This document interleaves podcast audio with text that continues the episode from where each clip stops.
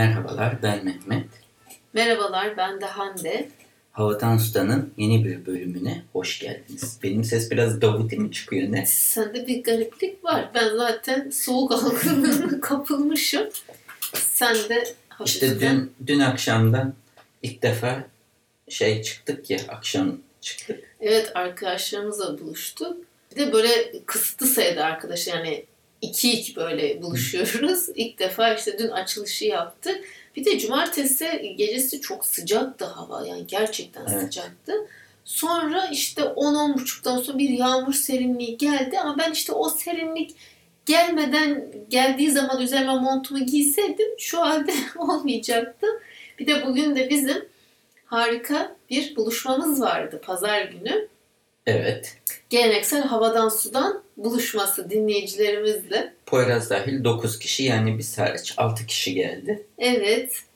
Ee, sağ olsunlar işte F, ya şimdi genç oldukları için ben direkt Efe Berinaz diye söylüyorum. Şeyda Muharrem Bey, Simla e, arkadaşımız ve dinleyicimiz e, diyelim ve biz ve çok çok aşırı keyifli bir sohbette. Hani böyle herkes bir şeyler söylüyor, fikrini söylüyor, o tasarım, o fikir. Ben sana katılıyorum, sen bana katılmıyorsun. E, çok güzeldi. E, Telegram grubunda da yazıştık. Hani keşke sizlerle olsaydık e, diyen bir İzmir grubu var.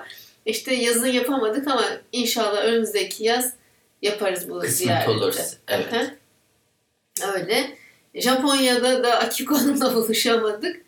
E, ama fotoğraf çekip Belki gönderdik. bir, bir gün Akiko'nun Akiko Hanım'ın yolu düşer ya da bir gün bizim Bizim- Japonya'ya yolumuz. İnşallah, inşallah o kiraz ağaçlarını görelim. evet. E, keyifliydi. O yüzden de biz bir de cumartesi işte e, kayıt alamadık. Böyle pazar gecesi son dakikaya kaldı. Mini bir kayıt Evet, alıyoruz. boş geçmeyelim dedik size. Hem de teşekkür etmek istedik. Evet, salı günü boş bir bölüm çıkmamazlık etmesin sırf bizim bu hafta son, sonumuz yoğun geçti diye.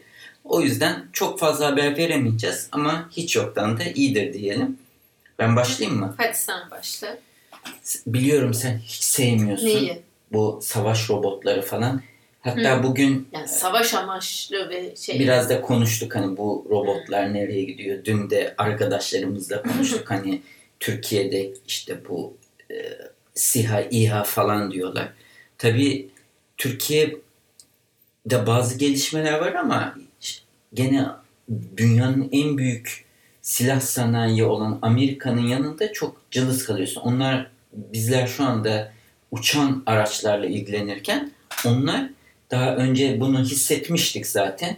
Bu Boston Dynamics'in robot köpekleri vardı. Bu sefer başka bir firma ama Boston Dynamics'in o robot köpeğine çok benzeyen bir e, alet diyeyim. Ama bu sefer üstünde ne görüyorsun? silah. gibi. Silah görüyorsun. Aa, Ve e, bunun artık testlerine başladığını duyurmuş. haklısın sevmedim. Evet sevmediğin, sevmeyeceğini tahmin ediyordum. Artık Amerikan askerlerinin yanında bu silahlı robot köpek kap gel diyecekler gibi geliyor yani. Ya da işte tehlikeli bir durum olduğunda uzaktan kumandayla gidecek, Onu gönderecek. onu gönderecekler. Sıfır zayiat. Sıfır zayiat. Aynen öyle gidiyor. Ya sıfır zayiat derken e, Yani insan zayiat olmayacak. yok ama karşı tarafta Ha, aha, tabii. Düşman yanlış için. Evet. Hı hı. Düş, yani kim kime ne düşmansa. Evet.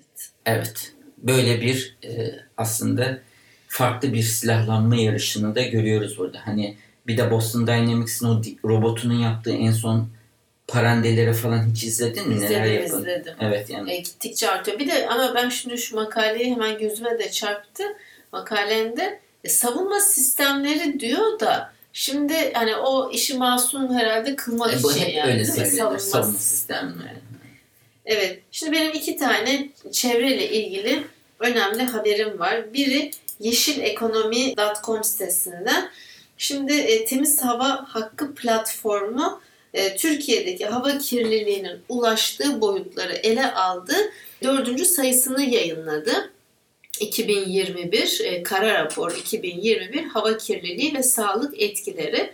Bu rapora göre de Türkiye'nin hava kirliliği en yüksek şehre hangisi biliyor musun? Muş. Hmm. Evet, burada yaşayanlar yılın 306 günü kirli hava soluyorlarmış. Ağrı ve Iğdır kirlilikte ikinci, üçüncü sırada.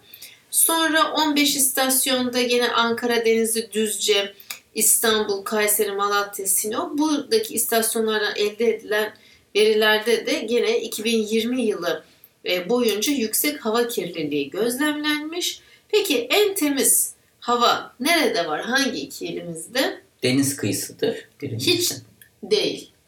O kadar Mars değil ki. falan. Ha, aynen öyle. Bitlis ve Hakkari. Hmm. Bitlis ve Hakkari'de Dünya Sağlık Örgütü'nün önerdiği kılavuz değerlerinin altında temiz hava Hiç sanayi Solun. olmadığı için sanırım. muhtemelen öyle. Hemen diğer çevre haberime geçeyim hiç bölmeden. Şimdi Türkiye'yi susuz bir gelecek bekliyor. Bu da ecoiq.com sitesinden çok tavsiye ediyorum. Dergisi basılıyor aynı zamanda.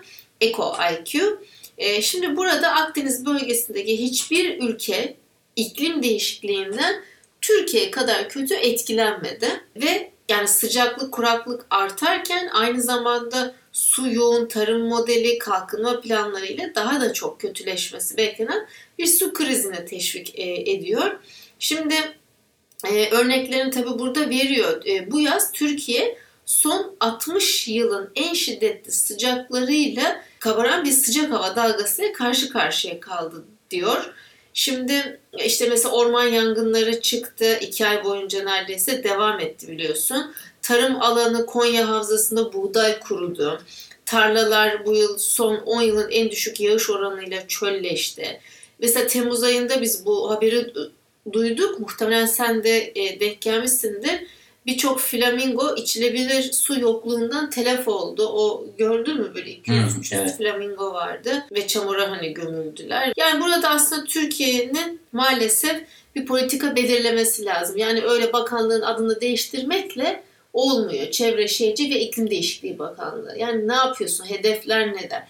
Paris işte iklim Hı. sözleşmesi imzalan. Hani pratikte nedir ve bu Birleşmiş Milletler Hükümetler Arası İklim Değişikliği paneline göre Türkiye yüz ölçümünün %60'ı çölleşme eğilimliymiş. Çölleşmeye eğilimliymiş Mehmet. Maalesef güzel bir haber veremedim.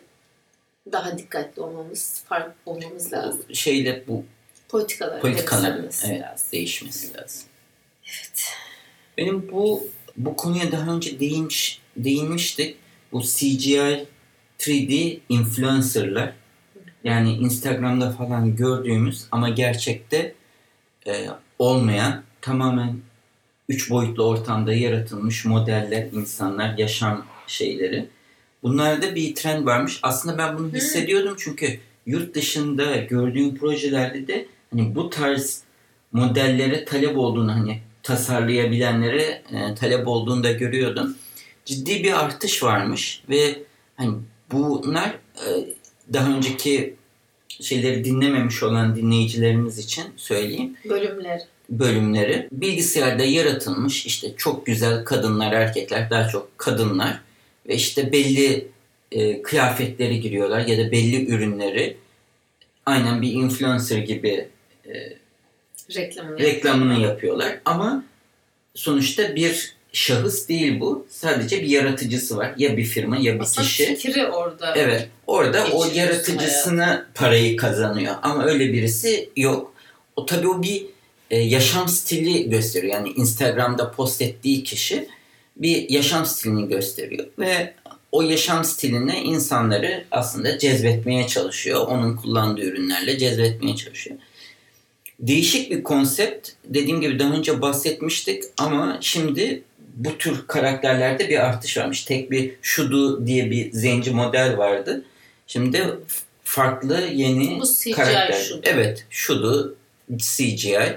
Hatta e, artık ilk fotoğraf olarak çıkmasına rağmen şimdi artık teknolojide geliştiği için video olarak yani animasyon olarak belli bir kıyafet giyip mesela yürüyormuş gibi işte bir şeyde e, moda şovunda bazı kıyafetleri giydirmişler ve orada sanki yürüyormuş gibi Var. şey yaptırıyorlar. Görüyorsun sen de Çok bir anda. Evet, evet. Bağlantıyı paylaşırız. İlgilenen dinleyeceğimiz sonuçta işin bir de görsel kısmı var. Bu modelin kıyafet girmiş ve işte poz verirken e, video hallerinde ve nasıl yaratıldığını da izleyebilirler. Hani eskiden beri zaten bizim yaptığımız ben çok moda sektöründe değilim ki hemen hemen hiç değilim yani sonuçta değiştirmiyorum şeyi ama zaten biliniyordu retouchlanmış modeller işte ölçüleri değiştirilmiş. Şimdi model bile aslında ortada yok. O kıyafet aynısı var o kıyafetin ama o üstten giydiği kıyafet bile orada aslında CJ ortamında çok daha mükemmel olarak yaratılıyor. Belki daha az karışıyor vesaire yani. Öyle bir şey olarak düşünmek lazım. Evet bu, bu tür şeyleri görünce hani demek ki işte savunma amaçlı tırnak Hı. içinde robotlar bunlar ya diyorsun ya nereye gidiyor hani ya yet- yetişemiyorsun sanki ya bana mesela bu hafta sonu yetmedi keşke 24 saat olmasaydı e, cumadan beri yani yetmiyor Ee, bilmiyorum bir de bunları böyle görüyorsun Hı hı. yani insanlar nelerle uğraşıyorlar ve ortaya ne çıkıyor Neler yaratıyorlar. Evet, evet. Güzel, bu hoşuma gitti. Son haberim Hı. benim Euronews'ta. Şimdi aslında daha önce başka bir e, yazı okumuştum. E, Avrupa'da depresyonun en yüksek olduğu ülke Türkiye'ymiş. Tabii o olmaz mı? Yani hani sadece pandemide değil, bizde birçok faktör böyle üst üste geliyor. O yüzden depresyon oranı yüksek. Japonya'da da bu haber onu söylüyor. Pandemide çocuk intiharı oranı son 40 yılın rekor seviyesine çıkmış. Yani bu lise seviyesine kadar, ilkokuldan lise düzeyine kadar e, Covid-19 salgınında 415 çocuk intihar etmiş. Ve e, yani geçen yıla göre mesela 100 kişi daha fazla artmış. Bu yüksek bir oran hani baktığında 100 kişi 100 kişi. E, 1974'ten beri de en yüksek veri olarak kayıtlara geçmiş. Şöyle Eğitim Bakanlığı ayrıca işte okula devamsızlığın rekor seviyede olduğunu söylemiş. 30 gün veya daha uzun süre devamsızlıklar artmış. Bugün hatta benim sonra işte abime bir uğramak durumundaydık.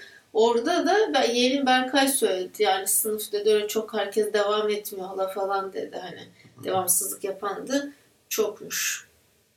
Neyse ben yani şaşırdım çocuk intihar oranı. Hani bir meslek grubu işte polisler diyorsun intihar ediyor onu anlıyorum ama hani çocukları demek ne kadar zor mücadele edildi, ediliyor. Onların işte en çok dışarı çıkacağı, gezip tozacakları zaman oldu aslında bu şey. Onları daha da zorlamış olabilir. Evet. Hı hı. Bu akşamlık bu kadar diyelim mi? Diyelim. çok kısa oldu Evet ama. çok kısa oldu. Ee, ama bir sonraki bölümü uzun tutmaya çalışırız diyelim. Evet, tekrar teşekkür ediyoruz gelen dinleyicilerimize bugün katılan. Önümüzdeki hafta Görüşmek dileklerimizle. Bu haftalık sağlıcakla kalın. hoşçakalın. Türkiye'nin en iyi podcastleri 22 kategoride Power Podcast ödüllerinde yarışacak. Power Podcast ödülleri için detaylar çok yakında. Powered by Podfresh.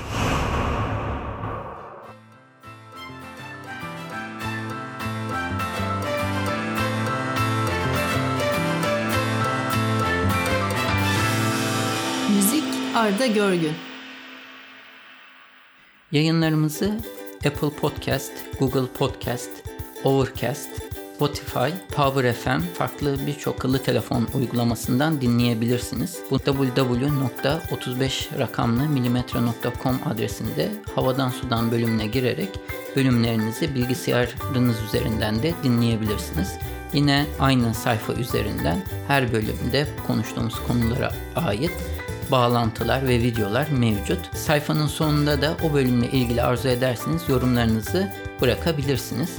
iTunes, Google Play ve diğer uygulamalara da yorumlarınızı bırakırsanız bizi memnun edersiniz. Bize direkt ulaşmak isterseniz havadan sudan et 35mm.com adresi üzerinden e-posta ile ulaşabileceğiniz gibi Twitter'da bana et 35 mm Hande'ye de et Hande Tek Turan adresi üzerinden takip edebilirsiniz veya da direkt mesaj iletebilirsiniz.